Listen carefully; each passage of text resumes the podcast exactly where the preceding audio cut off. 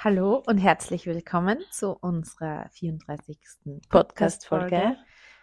Irgendwas hat die Birgit gerade vorher Geiles gesagt mit Flair. Ich weiß es nicht mehr. Was hast du denn gesagt? Flair? mit Flair on Air. genau. Scheiße, ich hab's vergessen gehabt. Ich wollte nämlich gerade wollt sagen, ich bin heute mit Flair on Air. also mit der Birgit in dem Fall. Okay, man sieht schon. Ähm, die Seriosität lässt zu wünschen übrig. Aber das ist eh nichts Neues. Also, ich habe heute in der Früh Zähne geputzt. Und Gott sei Dank. Machst du das, Alina? War nicht schlecht, ich weiß nicht, die hängen ein bisschen an meine Zähne, nachdem ich mir immer so durch den Kopf gehen lasse, dass ich nur ein paar Zähne habe, mein ganzes Leben lang bin ich so. Ball, hoffentlich nicht. Zwei Nein, aber halt oben und unten ein Gebiss. Das ist ein ganz kurzes Bild in meinem Kopf. Deine Bilder im Kopf sind halt, okay. halt, das ist spannend. Ja, okay, na, sorry. Ja, dass ich ein Leben lang habe, bin ich ein bisschen heikel mit meinen Zähnen, weil, ja, wir sollten drauf Acht geben. Das heißt, Zahngesundheit wichtig. so die, ja. die Einleitung. Aber ich wollte jetzt gerade noch meinen Senf dazugeben. Ich bin die gleiche. Du weißt das eh. Mhm. Beziehungsweise du weißt es eigentlich nicht. Ich bin früher, wenn wir auf Partys waren, mhm. kommt mein Geheimnis mit. Jetzt also ich, ich schwöre wirklich von 15, 16 aufwärts bis 22, 13 oder halt so also mhm. die richtig wüden Partys, mhm. wo man halt einfach gewusst hat, da wird es ein bisschen länger dauern. Und dann ich gewusst habe, ich schlafe dann dort irgendwo, kein, mhm. also jetzt wirklich Boden mhm. und so, keine Ahnung, habe ich mir immer mein Zahnbürstel mitgenommen. Das ich verstehe. schwöre, ich habe immer mein Zahnbürstel mitgenommen in meiner so Tasche. Nur das Zahnbürstel.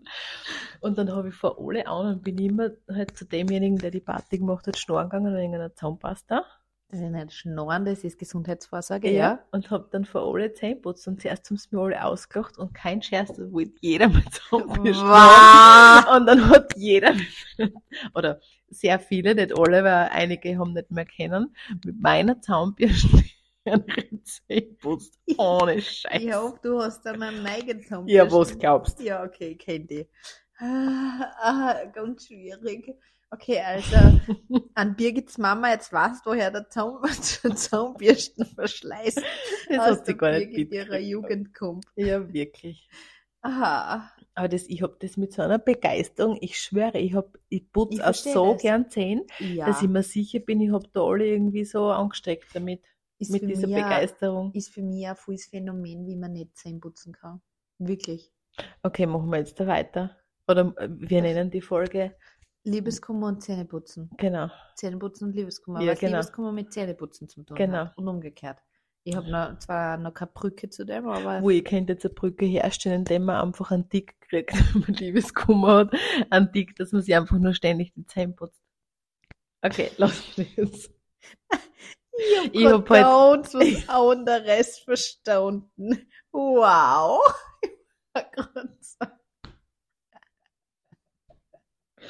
Okay, okay. ich los heute meine Eselsbrücken oder meine Brücken oder meine irgendwie Nein, das passt. versuchten Verbindungen. Das passt. Die machen den Podcast hörenswert, weil es kann nicht immer so ernst sein, wirklich. Aber es ist echt lustig, was sie auf dick reimt. okay. okay, wir fangen jetzt ganz seriös an mit der eigentlichen Thematik, nämlich Liebeskummer. Wie gehe ich mit Liebeskummer um, Liebeskummer im Allgemeinen? Ja, Fun Fact, Fun Fact, ähm, biologischer Fun Fact gleich mal vorweg, wer das noch nicht gehört hat. Ähm, der Körper reagiert, äh, macht keinen Unterschied zwischen Verliebtsein oder Liebeskummer. Das ist im Körper der komplett gleiche Vorgang. Es werden die gleichen Hormone ausgeschüttet. Es ist der gleiche körperliche Vorgang mit ähm, überreguliert, Schlaflosigkeit und so weiter und so fort. Nur die Psyche interpretiert ein Liebeskummer nicht als ähm, positiv und eine Verliebtheitsphase oder Verliebtsein schon als positiv. Also körperlich gesehen ist, es, ist es identisch rein auf körperlicher, biologischer, physischer Ebene. Psychische Ebene ist natürlich ganz ein anderes Paar Schuhe. Spannend. Spannend, gell? Mhm. Ja. Äh, ja, immer, jedes Mal, wenn ich das lese, denke ich mir so, wow, spannend. Ich habe mich damals nicht gefühlt, als würde Schmetterlinge im Bauch haben oder sonst was oder ja. keine Ahnung. Wenn die Schmetterlinge dann Übelkeit oder so. Ah ja, aber du hast ja, ja diese, ja, diese Teilübelkeit, wenn du, wenn du viel verliebt bist und Schmetterlinge im Bauch hast und Echt? dieses Kribbeln hast. Ja, aber Übelkeit könnte ich nicht sagen. Aber, ich kenne das schon. Dieses halt wenig Hunger und We so. Genau, wenig Hunger und so alles so toll und wo ich kenne das schon, dass so Schmetterlinge im Bauch ist, dass das schlecht wird. Das kenne ich ja. Echt? Ja. Hm. Ah. Ah. Ja, kenne ich. Okay, jetzt von die Schmetterlinge im Bauch zum Liebeskummer. Liebeskummer. Ja, der Liebeskummer. Also, in allererster Linie, glaube ich, ist es einmal wichtig, wenn man Liebeskummer hat, dass man sich first of all Zeit geben sollte. Ich glaube, das ist ganz wichtig zu wissen, dass ähm, ein Trauerprozess, ein Abschiedsprozess oder ein sonstiger Trennungsprozess, wie auch immer, man das Ganze nennen will, sei Zeit braucht. Das heißt, das ist nichts, wo ich sage, und da bin ich dann gut, wenn es in, weiß nicht, einer Woche gelaufen ist oder in zwei Wochen oder in zwei Monaten oder in drei Monaten, sondern es geht eben genau darum, dass ich mir die Zeit einräume, wirklich zu trauern und wirklich traurig zu sein. Ich glaube, das ist einmal ein ganz wichtiger Fakt, den man, den wir oft echt ignorieren und wo wir oft auch uns dagegen sträuben und wo ich ja ganz sicher sagen muss, also ich habe mir die Zeit damals nicht genommen ähm, dass mhm. ich getrauert habe und traurig war. Und ähm, ich würde wenn es so wäre, was ich nicht hoffe, aber wenn es so wäre, würde ich es ähm, beim nächsten Mal anders machen und mir wirklich erlauben, traurig zu sein, traurig zu sein, zu trauern, Abschied zu nehmen und das auch, wenn es so ist, das zu bemitleiden und aber auch sich selbst zu bemitleiden, weil ich finde, das ist einfach was, was in dem Prozess wichtig dazugehört.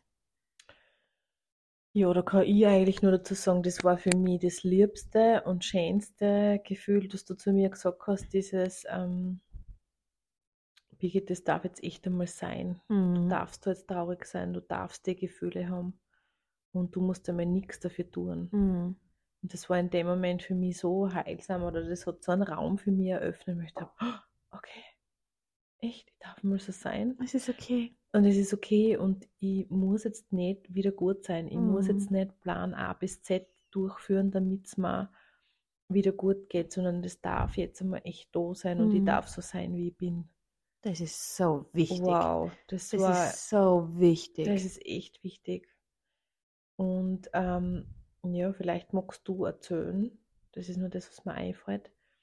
Also ich kann mich erinnern, in deiner Phase hast du unglaublich schnell und gut mit, ich sage mal, ich glaube, oder mit so Schablonen mm, einfach gearbeitet, genau. dass du mit Schablonen ähm, deine Gefühle, wenn es zu ist, ein bisschen gedeckelt hast. Genau. Damit es da eigentlich relativ schnell unter Anführungszeichen gut gegangen ist. Gut, besser, besser gegangen ist. Ja, das stimmt. Ähm, und also wenn mir nicht alles täuscht, hatte das noch ein Jahr. Kann das sein, noch ein Jahr? Ja, also es hat mich wieder eingeholt. Ja, es hat mich immer wieder eingeholt, das mhm. muss ich sagen, aber gravierend war es, glaube ich, noch, noch ein Jahr und nochmal ein ganz harter Schlag ist nach zwei Jahren gekommen. Mhm. Also das war wirklich, also ich habe mich damals in, äh, nach einer echt sehr überraschenden Trennung, die für mich aus dem heiteren Himmel gekommen ist, nach einer sehr langen und Anführungsstrichen für mein junges Leben schon lange Zeit mhm. von äh, Beziehung, ähm, habe ich mich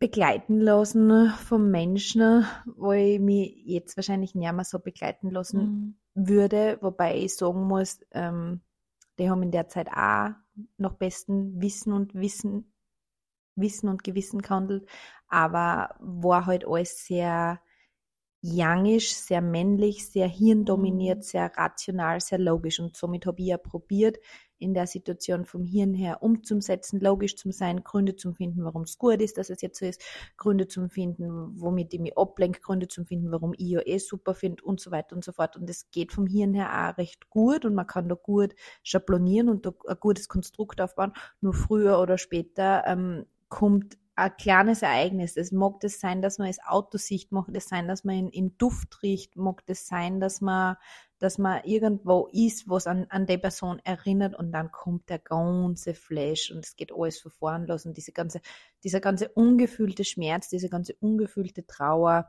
die kommen, kommen dann natürlich wieder von vorne hoch und wohin einfach gesehen werden und wohin gefühlt werden.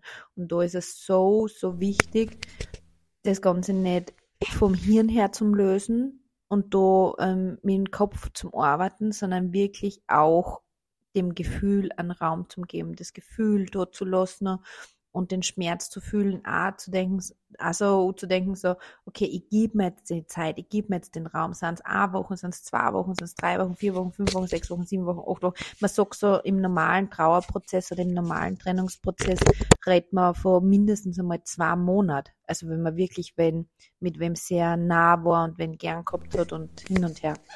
Und da ist es eben wichtig, sie in der Zeit einfach mal den Raum zu lassen, diesen Schmerz und diese Trauer wirklich zu fühlen.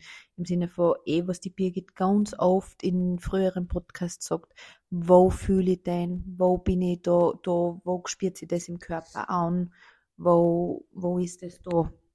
Und ja. Ja. Ich glaube auch, was definitiv von Vorteil ist, dass man nicht als Ziel hat, das gleich einmal wegzukriegen. Genau. Und je mehr man diesen Schmerz, wenn es so ist, oder diese Gefühle oder all das, was da hochkommt, und auch diese, diese wellenartigen ähm, Emotionen, Emotionen ja. zulässt, ähm, desto schneller wird es ja dann in Wahrheit gehen. Genau. Unter Anführungszeichen. Aber es sollte wirklich nicht um das gehen, so schnell wie möglich wieder glücklich oder happy zu sein, sondern ähm, das im Inneren heil werden zu lassen, weil es eben wirklich dann der Fall ist, dass du das halt immer wieder mitschleppst. Und mit mitschleppen meine ich nicht, dass eben sein kann, dass ähm, ein Duft oder wie immer die erinnert und das dann natürlich ein gewisses Gefühl verursacht, sondern ich meine, dass es eben darum geht dann, dass nicht ein riesiges Gerüst zusammenfallen muss mhm. und man sich dann wieder monatelang oder, oder wirklich viel längere Zeit am Boden befindet und nicht weiß, wie man sie wieder zusammenkrauen soll. Mhm. Ich glaube eben, dass es wirklich eben wichtig ist, dieses, sie den Raum zu nehmen, das zu betrauern und in dieser Trauerphase zu sein und dann aber auch den Raum zu nehmen und klar zum Sein für sich im Sinne von ähm, Fokus wie geht's weiter, wo geht's weiter, im Sinne von, ich brauche jetzt keinen Superplan, aber zumindest einmal wieder schauen dann nach einem gewissen Zeitraum. Und das spürt man eh selber am besten, was tut mir gut, was mache ich gern, mir selber einfach Gutes tun, auch zwischendrin ablenken, hardcore ablenken wirklich, damit man nicht immer drinnen bleibt.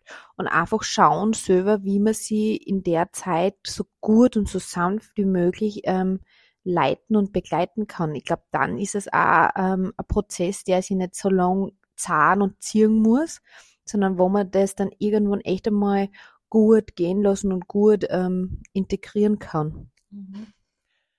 Ja, das glaube ich auch. Ähm, ich glaube aber auch, dass es wichtig ist, ähm, wenn man, also wenn es richtig, richtig heftig ist, das mhm. kann, also da, da rede ich von mir, von meiner Situation, ich hätte die, die ganz am Anfang, so die erste Wochen gefühlt, war jeden Tag ein Überleben für mich. Ein mhm. Überleben von, okay, wie richte jetzt meine Kinder das Frühstück? Also so mhm. gar nicht gewusst, wie eigentlich, wie ich mich da zusammenklauen könnte. Und ich habe Menschen an meiner Seite gehabt, ich habe die Aline an meiner Seite gehabt, die das einfach registriert hat, gesehen hat und dann gekommen ist und da war oder Leute eingeteilt hat. Ich weiß noch, wie, wie dann auf einmal deine Mama in der Tür gestanden ist und das war für mich so ein arger Moment, weil ich so dankbar war und so berührt war, dass, und damals habe ich mit deiner Mama noch nicht so viel Kontakt mhm. gehabt, wie die auf einmal in der Wohnung steht und sagt, ich bin jetzt da und sag mir, was zu tun ist, ich mache das. Ich war fassungslos und sie hat nur gesagt, ja, die Alina hat gesagt, sie hat jetzt keine Zeit, aber sie hat mich vorbeigeschickt. Und ich war so, wow. Weil ich hätte damals nicht einmal um Hilfe bitten können. Ich habe nicht einmal die Kraft gehabt. Und dass man entweder das, dass man das versucht zu organisieren, wenn man keine Menschen hat, die das eben sehen, dass man gerade so am Sound ist, dass man informiert und sagt, ich brauche jetzt Hilfe. Ich, keine Ahnung, ich, sei, sei es alltägliche Dinge, ja. Einmal für die ersten paar Tage oder für die erste Woche down wieder langsam schauen. Das ist mir dadurch relativ schnell gelungen. Ich glaube, es war wirklich ein, eineinhalb Wochen, war ich wieder in meiner Routine drinnen, in der Morgenroutine. Mhm. Und das hat mir einen Arsch gerettet, in Wahrheit. Also ich weiß, wie ich mit dem angefangen habe, war ich so, wow, es gibt wieder stabile Phasen am Tag. Mhm. Und das ist echt gut. Verwunderlich, aber gut. Ich glaube auch, dass es so wichtig ist, was die Birgit jetzt da gesagt hat, ähm, oder was sie da schon leicht anklingen hat, ähm, Routine. Und ich glaube, dass es in der Zeit, wo man sich wirklich vielleicht am Anfang in dieser Akutphase befindet, so wichtig ist, day by day. Nur der heutige Tag, nur das heutige Überleben, nur heute. Ich habe jetzt nur den jetzigen Moment, die Vergangenheit ist vergangen, die Zukunft kann ich nicht vorhersagen und ich habe jetzt genau den heutigen Tag und da schaue ich, dass ich den so gut wie es geht für mich gestalten kann, vielleicht auch für meine Kinder, für meine restliche Familie, wenn ich Verantwortung habe für den anderen und sonst, wenn ich nur für mich verantwortlich bin, ist es eh perfekt, weil dann hast du den hast du nicht den Zusatzschmerz, dass du dich um den anderen in Wahrheit auch noch kümmern kannst, wenn du gerade echt wen brauchst, der sich um die kümmert. Und wirklich, ähm, auch noch wichtig, traut euch, echt, so wie die Birgit gesagt hat, traut euch um Hilfe bitten, traut euch drüber zum Reden und wenn es euch schwer tut im engeren Kreis mit Freunden oder Familie oder so, sucht euch professionelle Hilfe.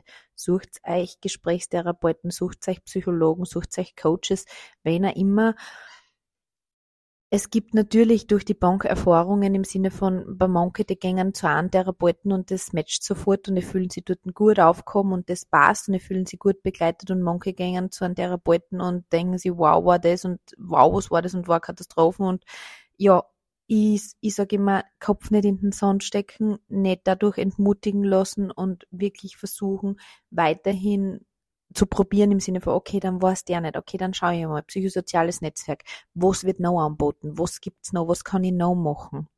Und da dann einfach ähm, ähm, zu wissen, oder es ist, glaube ich, ein gutes Gefühl, dass man hat, dass man weiß, man muss in der Zeit nicht allein durch. Ja, das war jetzt auch wieder ein Stichwort. Das ist so schmunzeln. Ich denke an diese Zeit, wenn ich mich da zurückerinnere.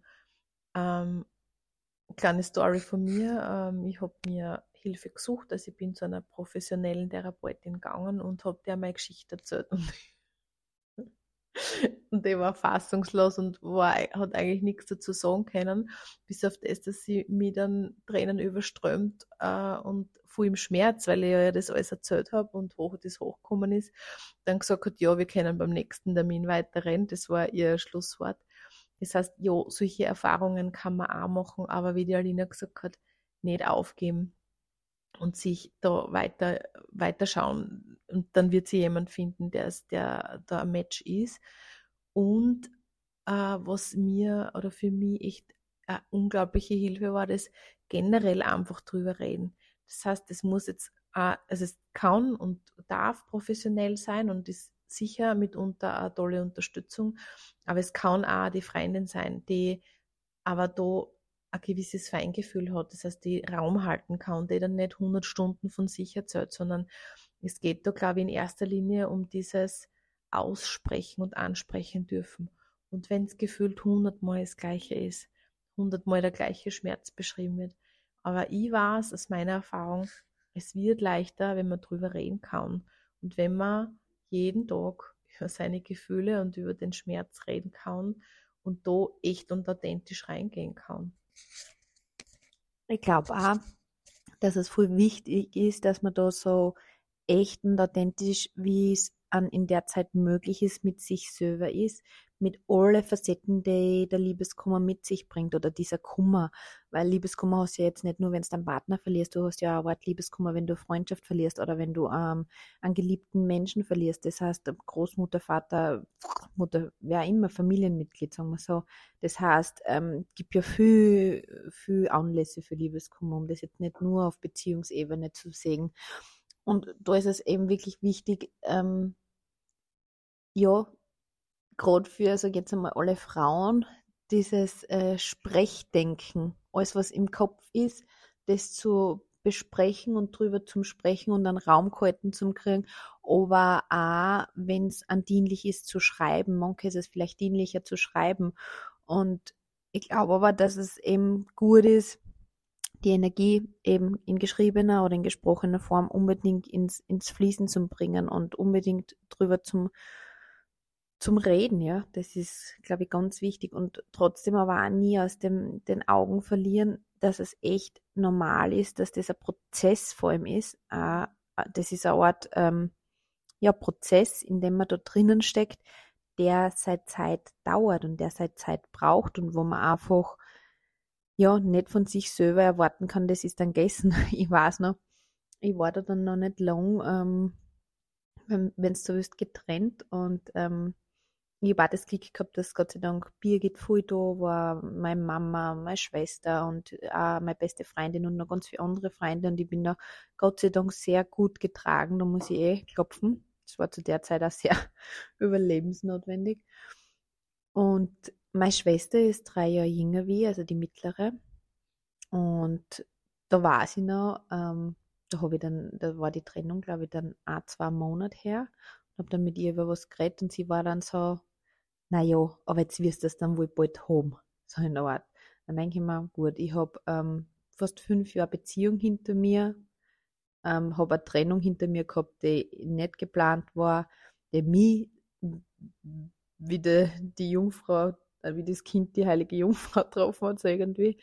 Und ähm, na, sowas glaube ich nicht, dass man dann den Anspruch stellen kann oder sollte, du wirst das jetzt in der Zeit wohl dann erledigt haben. Das war überhaupt nicht best gemeint von ihr. Man muss dazu sagen, ich glaube, dass man auch selber nur dann in der Situation richtig gut relaten kann, wenn man sowas selber schon mal bis zu einem gewissen Maß erlebt hat. Deshalb ja, deshalb, wenn wer zu euch was sagt in der Richtung, seid achtsam mit dem, was hat der Mensch erlebt, wie lebt der Mensch generell und ähm, kennt er sich aus mit solchen Situationen, weiß, weiß der, wie sich das anfühlt oder ist das jetzt einfach, ja, ein Floskel im Außen, wo, wo natürlich der Mensch gern hätte, dass es dann schon besser geht, aber wo man einfach selber weiß, ich weiß Gott selber nicht, wie ich schaffen sie, dass es mir besser geht. Ja, oder zumindest, dass man dann solche Dinge nicht so persönlich nimmt, im, im persönlich, im Zuge dessen, dass man sagt, ah, ja, jetzt müssen wir das bald haben. Oder B, dass man jetzt so tief traurig ist wegen, wegen dem jetzt, dass man sagt, man, die kann man nicht verstehen. Eben die wieder die Geschichte vom anderen, Biografie, welche Schuhe ist der gegangen, welche Erfahrungen hat der gemacht. Aber eben auch, ja, aber ich darf anders sein. Ich darf, also ich, zu viel different, also ich darf ähm, anders fühlen, ja. Super, Ja, und dass da alles okay ist. Ähm, Routinen aufbauen, haben wir gesagt. Ich glaube, das ist wirklich, also wie gesagt, bei mir war es noch eineinhalb, eineinhalb Wochen, was, wo ich, also ich habe es ja vorher schon eineinhalb, zwei Jahre gemacht. Es war das was, wo mein Körper sich erinnert hat. Aber ich glaube, das ist was, was man, wo, wo man sich schon ein bisschen hinzwingen unter Anführungszeichen darf. Weil dieses Routinen, also immer gleich, etwas immer gleich zu machen, in der Früh oder zu Mittag oder Abend oder spezielle Uhrzeit, bedient diese, diese Erdung, bedient der Stabilität im eigenen Leben. Und das ist das, was man ja dann eigentlich wieder kriegen möchte. Oder was definitiv auch für das Leben und Fühlen der eigenen Gefühle dienlich ist. Das heißt, dass ich nicht immer dann in diese vollkommene Bodenlosigkeit reinfliege, sondern dass ich einen Boden habe, wo ich stehen bleiben kann und stehen kann und trotzdem den ganzen Ballerwatsch fühlen kann.